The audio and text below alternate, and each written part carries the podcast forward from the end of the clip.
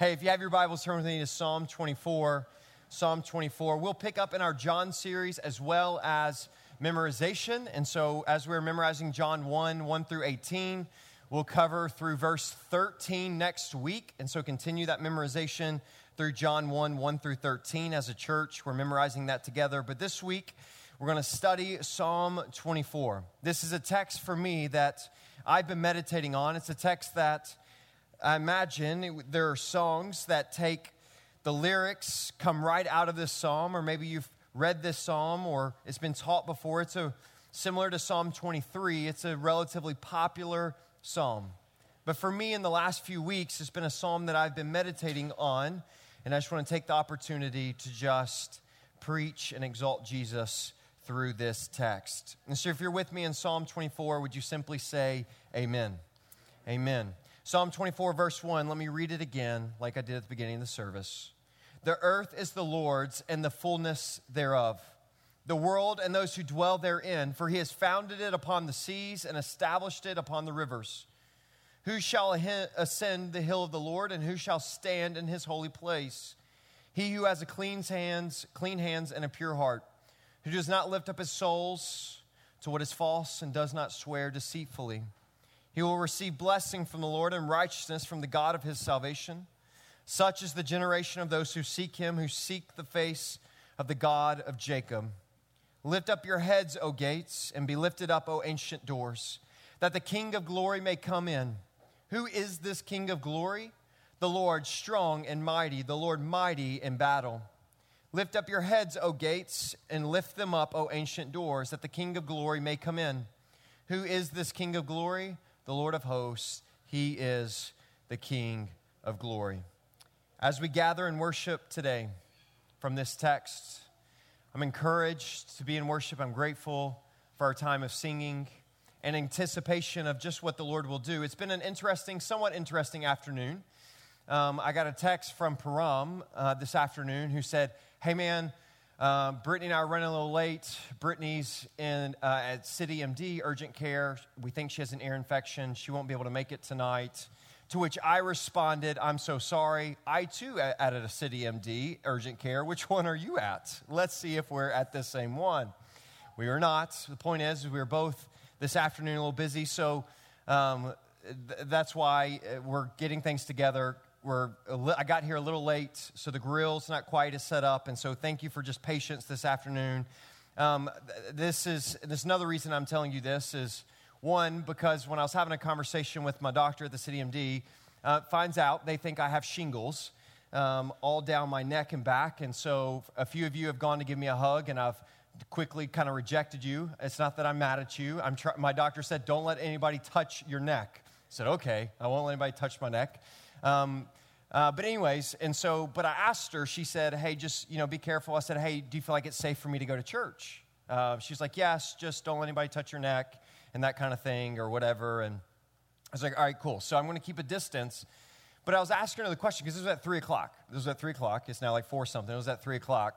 And um, I, was, I was really excited to preach this text because this is a text that the Lord has used for me in my heart in the last few days to honestly just bring a personal revival that was, that was needed.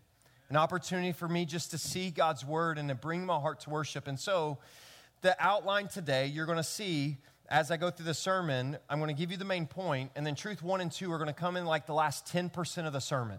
So you're going to be like 20 minutes in, and I haven't given you truth number one, and you're going to be like, oh man, we're going to be here all day long. You're not. I promise you, truth one and two are really applications after we walk through the text. So hang on there. But the overall application I'm praying for, and I've been praying for, is that simply as we look at this text, that we would be a people who would simply respond, Jesus, you are Lord and we worship you. There's some times where we'll read texts like when we did the Ten Commandments and it's telling us, don't lie, don't murder, things like that. The application is, don't lie, don't murder, and things like that. Sometimes the application is action, something for you to do when you leave this room. And that is true for today, but really today is about praying that the Holy Spirit would draw your heart in praise and adoration of Jesus as we ask the question of the text Who is the King of glory? And you could probably fill in the main point of the sermon. The answer is simply this Jesus is the King of glory. I want to unpack this text, and in the process, let's worship Jesus together. Verse 1 says, The earth is the Lord's and the fullness thereof. Now, keeping in mind that the question that the psalmist is asking is simply this Who is the King of glory? That's the question. That's kind of the question of the psalm. And so, what is happening is the psalmist here is starting out by lifting up who this God is. And he's saying that this God is the one who the earth and all that is within it is the Lord's, the world and all those who dwell therein. For he has founded it upon the seas and established it upon the rivers. I want you to see that the psalmist, I'm going to explain it, but he's, there's this funnel effect where he's starting broad in his description and he's getting very specific and he's getting more and more and more narrow to bring us to the question of who is the King of glory. So let me explain. The earth is this broad description. The earth is the Lord's and everything that is in the earth trees, mountains, animals, people, the earth, and all that is in it is the Lord's. Broad funnel effect. And then he says, the world and those who dwell in it. Now, based off the English translation alone, you read that and go, the world, the earth is actually smaller than when we think about the world. Oftentimes, when we think about world, we think about the cosmos and all that is within it. And the earth is a part of that. But you're telling me that the earth is the larger description and the world is actually a smaller description. And here's why. You can see the caveat right here, and it says, those who dwell therein. I was part of meditating on a text, um, and this is a point to make a point is I often try to translate the text, whether it be Old Testament Hebrew, New Testament Greek. I'm not very good at it. I have a lot of tools that help me. But when I was translating this text and I came to the Hebrew word for world here, I noticed it's common translated world, but it's always in the context or context of the inhabited world. Meaning the author is saying that the earth and the Lord and all that's within it is the Lord's and then the inhabited world and those who dwell therein are also the Lord's. It's, a, it's actually a narrowing of focus. The inhabited world, meaning that when it says the text starts by saying the earth and the Lord's and the fullness thereof, that included Antarctica. But when we go to the world and all there, that was within the inhabited world, that really didn't include Antarctica. And at the time, for the psalmist writing this, who was unaware of North America, probably didn't have North America even in mind. The point is, he's narrowing his focus of talking about the grandeur of God and bringing it to a specific people. The earth and this great God is over all. And that the world and all inhabited people within, he's king over all.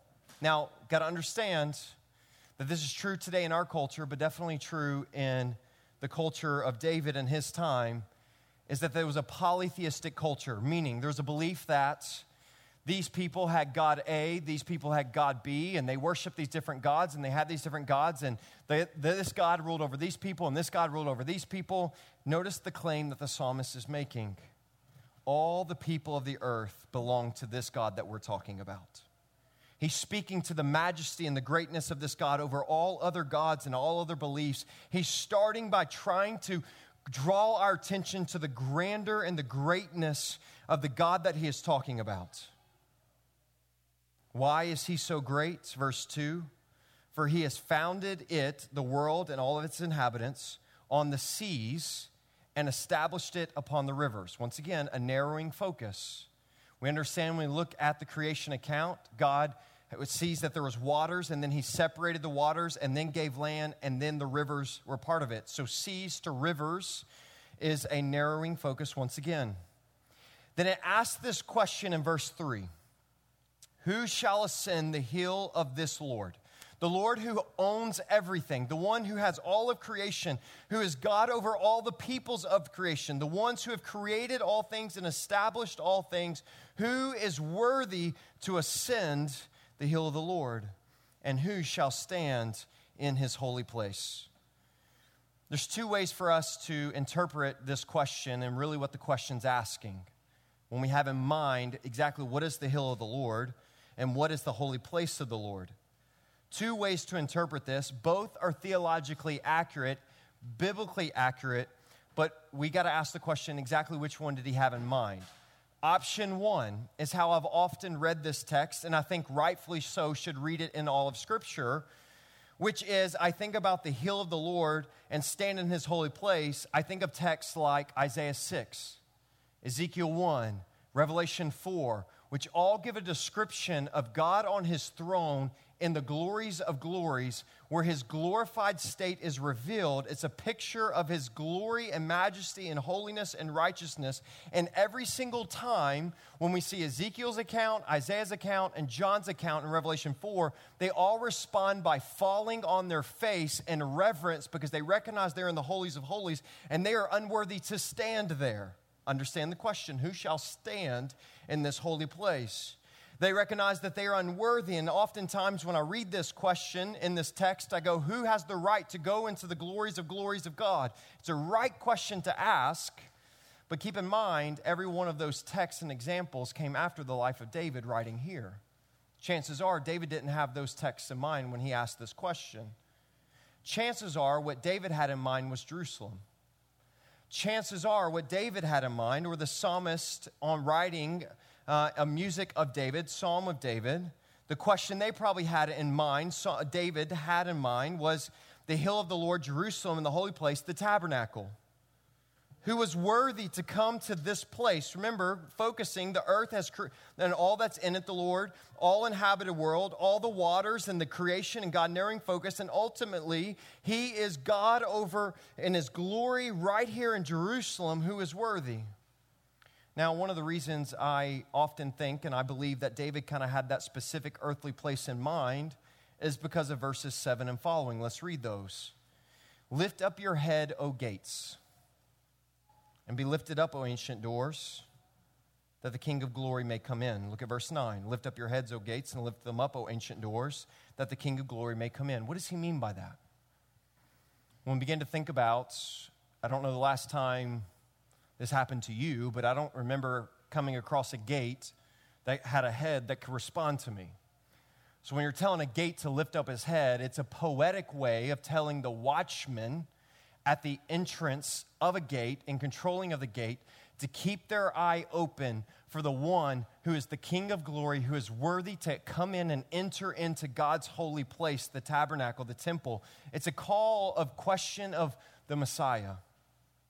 See, when you say, Lift up your heads, O gates, and be lifted up, O ancient doors, it's a very poetic way of telling the watchmen over a city who are at the gates waiting for a messenger to come, or they're looking out for battles or an army coming. They're watching in protection and anticipation of coming. And the writer is saying, Watch in anticipation of the Messiah who is to come, who is going to come through the gates of Jerusalem, who's going to come through the gates surrounding the tabernacle. We understand there are gates also, an entrance around the tabernacle where you could come in.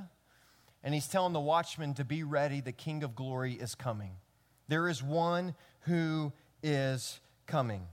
So, in light of that application to the question to verse 3, I think David was, even as the heralded king of the Old Testament, was very much writing to call the people to anticipation to one who is much greater than he.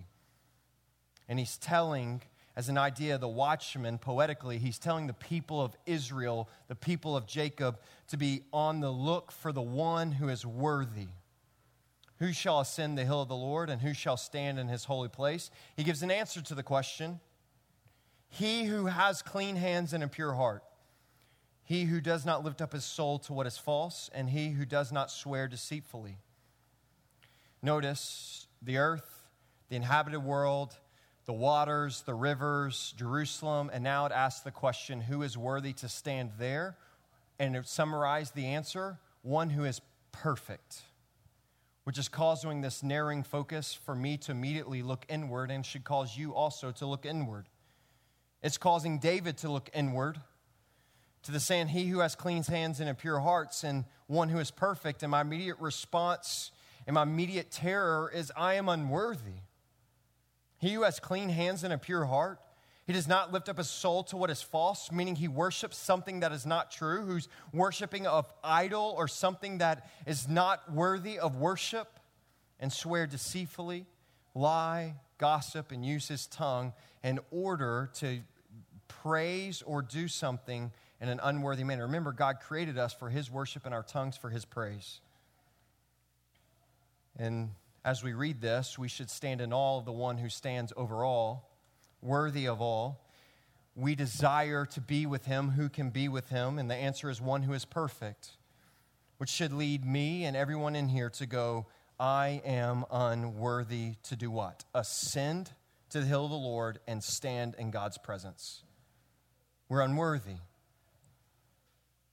But this is why, as we keep reading, verse 5, he will receive blessing from the Lord and righteousness from the God of his salvation. Such is the generation of those who seek him, who seek the face of God, O Jacob. It's a call, once again, because there's this recognition that God, that we serve a God who has created all things. We serve a God who is above all things. We serve a God who has is king and lord over all whether you and I realize it or not it is true. And because he is great and so great, who could, could be comparable enough or worthy enough to come into his presence? And the answer is only one who is perfect, which is, means none of us. So what do we do? This is why the response and the challenge would be verse 7 Lift up your heads, O gates. See, what's happening is the people of God in Jerusalem, or at least in David's time, as they would sing this song, it's clearly going, We're unworthy. No one inside these city walls are worthy. No one here is worthy. We are your covenant people, but we are unworthy. Therefore, we will be on the lookout for the one who is worthy. Now, you and I know the end of the story. We have the rest of revealed scripture to know that this is Jesus, which is the main point of the sermon. Jesus is the King of glory. We are to lift up our heads and be a watchman ready to open up the gates to let this one come in. But who is he? He is the one who is strong and mighty. He is the one who is mighty in battle. We are to lift up our heads, O gates, and lift them up, O ancient doors, that the King of glory may come in. Who is the King of glory? The Lord of hosts. He is the King of glory. What does it mean? Part of the idea of the Lord of hosts. Take it real, just simple, basic meaning. Yesterday, I was invited to a cookout at someone's house in New Jersey. Um, everybody else decided to go in that direction, apparently, in Gridlock in Manhattan. If you were there, we were there together. Eventually, we get to this cookout and this fellowship, and the host was so generous and all these different things. And it made me think about a host is one who maybe owns the location or is responsible for the party, and he welcomes and he shows hospitality. And so, who is the King of glory? Is the one who owns all of creation, and he hosts you there in his inhabited creation. He's the Lord of hosts.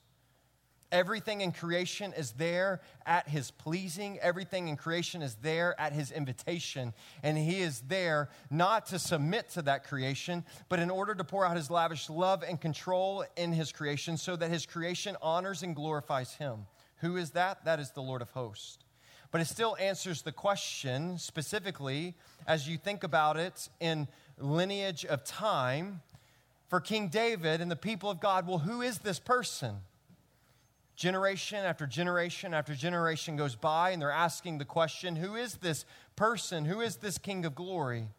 And it leads us to see in the rest of Scripture, Jesus would make it clear that he is this King of glory. You know, we, we celebrate Palm Sunday for a number of reasons, because we recognize that people rightfully cried out, Hosanna, Hosanna in the highest to Jesus. But when he enters that city, He's making a real clear declaration I am the King of glory who enters into the gates for your salvation. I am the King of glory who enters into the city gates, who is worthy to ascend the hill of the Lord, and who is worthy to stand in the holy place. Why? Because I am perfect. Because He's God.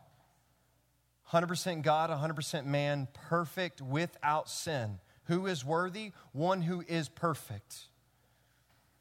And so when we read this text, our answer must bring us to simply Jesus. Who is the King of glory? It is Jesus. There's nothing else that is worthy to ascend into the presence of God. There's nothing else worthy who's able to stand in the holy place of God. No person or thing or other idea in all of creation is worthy to do that. But Jesus is worthy. Which leads me to truth number one in application. It's one thing to say that Jesus is the King of glory. It's the second, it's a whole other thing, truth number one, to recognize that answer to be true. The question of application is do you recognize and see that Jesus is the King of glory? You know, to add the poetic illustration or make a connection, lift up your heads, O gates, and be lifted up, O ancient doors, is a call to the people of Israel to be prepared to let the Messiah into their city. By way of application and illustration, it would be very similar to me saying, Open up your eyes and see that Jesus is Lord and let him into your life. Open up the gates of your life in anticipation because the King of glory desires to enter. What, is it, what does that mean? What does it mean to open up my heart to the King of glory? What does it mean to give over my heart to Jesus? Um, kids in the room, if, if parents you disagree with my kids watching this movie, forgive me. No one has clean hands and pure hearts. But my kids were watching The Little Rascals. I realized as a kid, I thought there was nothing wrong with the Little Rascals. As a parent, driving to Memphis a few weeks ago with it on the TV, I was like, they would say something, Jen and I would go, I'd look over at her and be like, they just said that? We, our parents let us watch that. Anyways, so our kids watch the Little Rascals. When you're driving 18 hours, your what you approve of watching uh, widens because you just want them to be not nagging you going are we there yet? Right? So our kids are watching little rascals. I can't watch it but i'm listening to it and i'm what's the what's the the alfalfa? Yeah the guy yeah alfalfa. His love letters to darla. Oh my gosh I don't remember exactly what he said, but he would say things like this Oh, Darla, my heart is forever yours. My heart, everything belongs to you. What's he saying? Is the core of who I am, I give over to you. Now, when we make statements poetically and very realistically, Jesus, I give you my heart, I'll open up my heart to you, what we're saying is, Jesus, you can have all of my life. I surrender it all to you. And so the Truth number one, as way of application to the claim that Jesus is the King of glory, do you recognize that to be true in your life? Now, let me be clear because we live in a um, very postmodern culture, which part of postmodern culture means that Ruth, or truth is relative to the beholder. Meaning that when I ask the question, is Jesus Lord? And you answer, no, I don't think he's Lord, or that he is, or whatever, our answer does not determine it to be so Jesus is Lord whether we determine him to be Lord or not. We don't get to say that Jesus is Lord or Jesus is not Lord, and the result is any different. Jesus is Lord no matter what. The question is will you recognize that truth that Jesus is Lord? And part of recognizing that truth means that you surrender to that truth and you lift up your eyes of your heart, the gates of your heart, and you say, Jesus, King of glory, be the Lord and Master of my life because you are the only one worthy. You're the only one worthy to enter into the holy places of God. And here's the beautiful thing when we recognize that Jesus is worthy, He pours out His salvation on us when we surrender to Him. And guess what? He makes us worthy. The text does not just end by us answering the question, Jesus is the King of glory, but the answer to that question now changes everything else. If we answer rightly that Jesus is the King of glory, we recognize that answer and we submit to Him as King of glory and we surrender our lives to Him, then guess what? When we ask the question, who shall ascend the holy, uh, to ascend the hill of the Lord and who shall stand in His holy place? He who has a clean hands and a pure heart. Now I'm able to say, me. I'm able to ascend the hill of the Lord and I'm able to stand in His place, not because I've earned anything but because Jesus was worthy, went there on my behalf, and then touched me with his grace and his mercy, poured out his righteousness and salvation on my life, and now has made me worthy. And so when I read this text, Jesus is worthy. He is the King of glory. I recognize that truth. And in salvation, I am now worthy. Do you get that? Now, and be careful if you're misunderstanding me and you're hearing a preacher say that I'm something, therefore I'm worthy to be in front of God. That's not at all what I'm saying. I'm saying the complete opposite.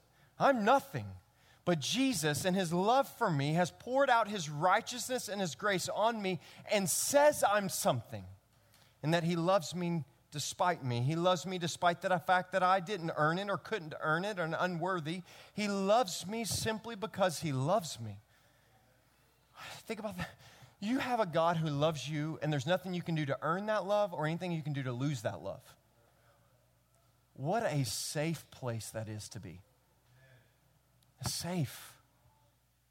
And so when I read this text, my first response is Jesus, you are the King of glory. And because you are the King of glory of my life, I too, for all eternity, can ascend the hill of the Lord and stand in that holy place. Now, you better believe, I promise, when I get there, my knees, I'm sure they'll go down. Absolutely. But the point is, I get to be there. And I get to be there because Jesus is it. So, truth number two is real simple. How will you respond to that answer? You recognize it to be true. Now, how will you respond with your life? When we connect the dots, the question of the text is Who is the King of glory? We respond rightfully in light of Scripture to say Jesus is the King of glory. He is worthy, and He has entered into Jerusalem, and He died on a cross for my sin and for your sin, so that then, too, He could pour out His salvation on us by grace as a gift to us through faith, and we are now worthy. And then we respond even to that truth by going and living as people who are worthy.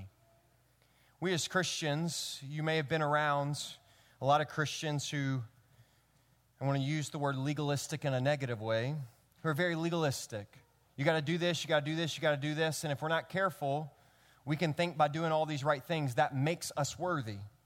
By coming to church, reading our Bibles, and doing our best to attempt to memorize John 1 1 through 18, that makes us a better Christians. Hear me say today none of those things make you better Christians in the sense that your identity is not affected by those things. But because Jesus is worthy, because he has made us worthy, my response is one, praise and adoration right here in this moment, but a life that says, God, I want to honor you and live as one who is worthy. So, yes, I come to church because scripture says, do not forsake the gathering so that you may build one another up to love and good works. I come so that I can be stirred to worship this God more. I come so I can study God's word and we serve one another and we memorize scripture so we can meditate on it and it can transform our hearts. We do all of those things as a response to and an act of worship to the fact that we are already worthy in Jesus. Let us rest in that, that we are worthy, and let us respond in worship. Think of it this way. I like this illustration. For me, it makes sense. Hopefully, it makes sense for you. My wife and I, we don't as much anymore. We've gotten better at this in 12 years of marriage, but in the first like 11 and a half years of marriage, um, we used to fight about what we're going to eat. And I say fight. It wasn't because I want something, she wants something, we'd fight about it. It's because we both wanted the other person to get what they wanted. We would never tell the other person what we wanted because we were afraid that they would say yes and it not be something they wanted. And so we, our conversation would be driving somewhere. What do you want for dinner? I don't know, babe. What do you want for dinner? I don't know. I don't really care. You get what you want for dinner. But like, no, I really am driving. I need to know which direction you go. Tell me you something you want. Because truthfully, I didn't care what we ate. But what did I care about? I love my wife, and I want my wife to be happy. Therefore, what makes me happy is to give her something that makes her happy. I show my love for her by giving her exactly what she wants. Now I've learned that if I go anywhere to a Greek restaurant, she's always going to be happy, right? A salad, you know, some of those things. I wish it was pizza, but it's not. That's my happiness. That's okay. But I've learned that the point is is my desire because she loves me and I love her, I desire to make her happy and just want to know what she wants from me so that I can make her happy. That's what Christian obedience is.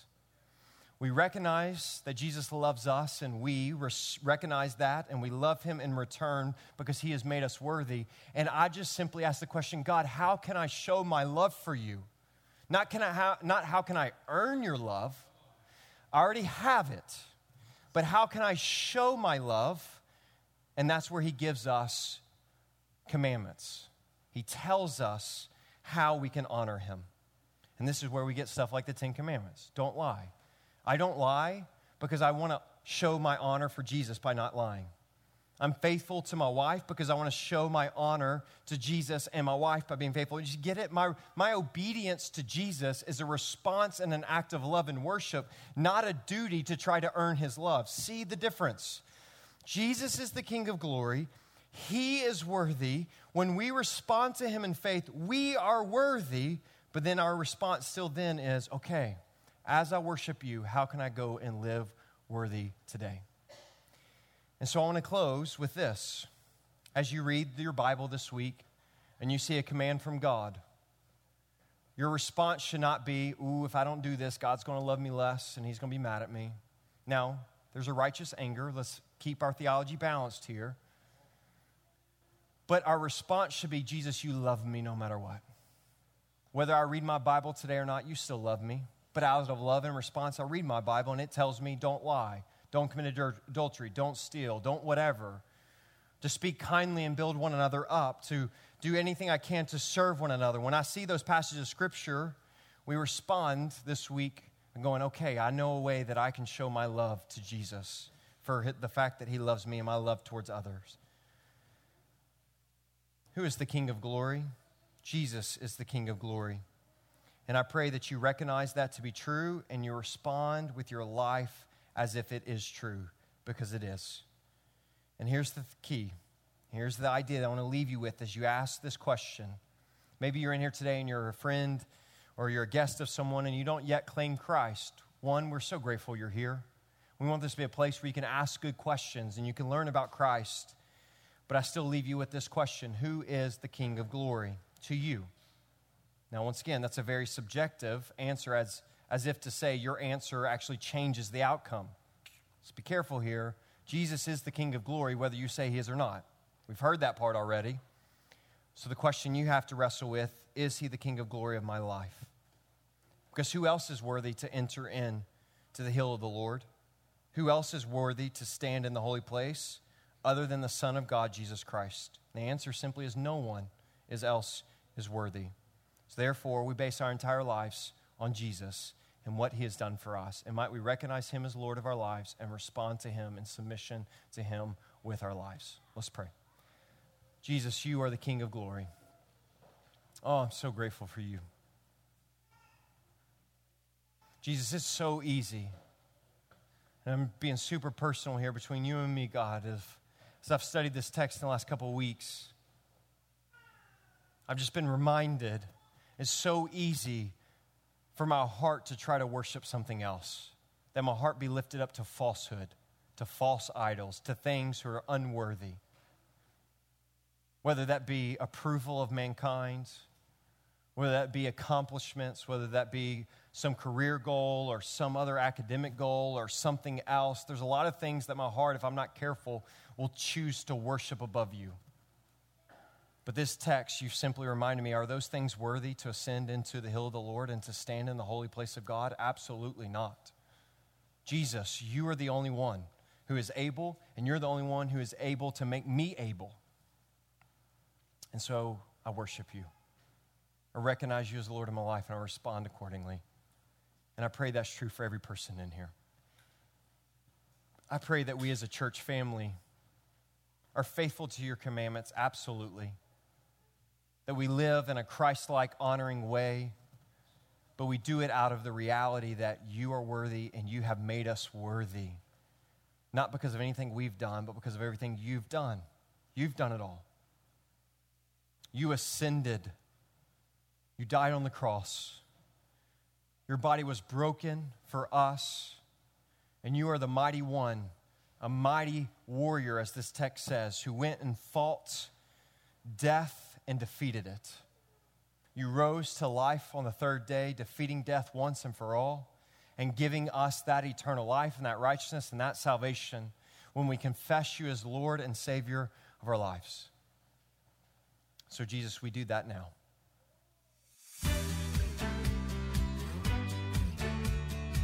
We hope today's message was encouraging for you. We'd also love to hear how God used this message to speak to you you can email us at info at newhopeny.org. You can also find us on Facebook and Instagram. Our handle for those outlets is New Hope NYC. Our website is www.newhopeny.org. If you are in the New York City area, we have 4 p.m. worship gatherings on Sundays at 164 2 Goethals Avenue in Jamaica, Queens. We're praying for you, and we hope to see you soon.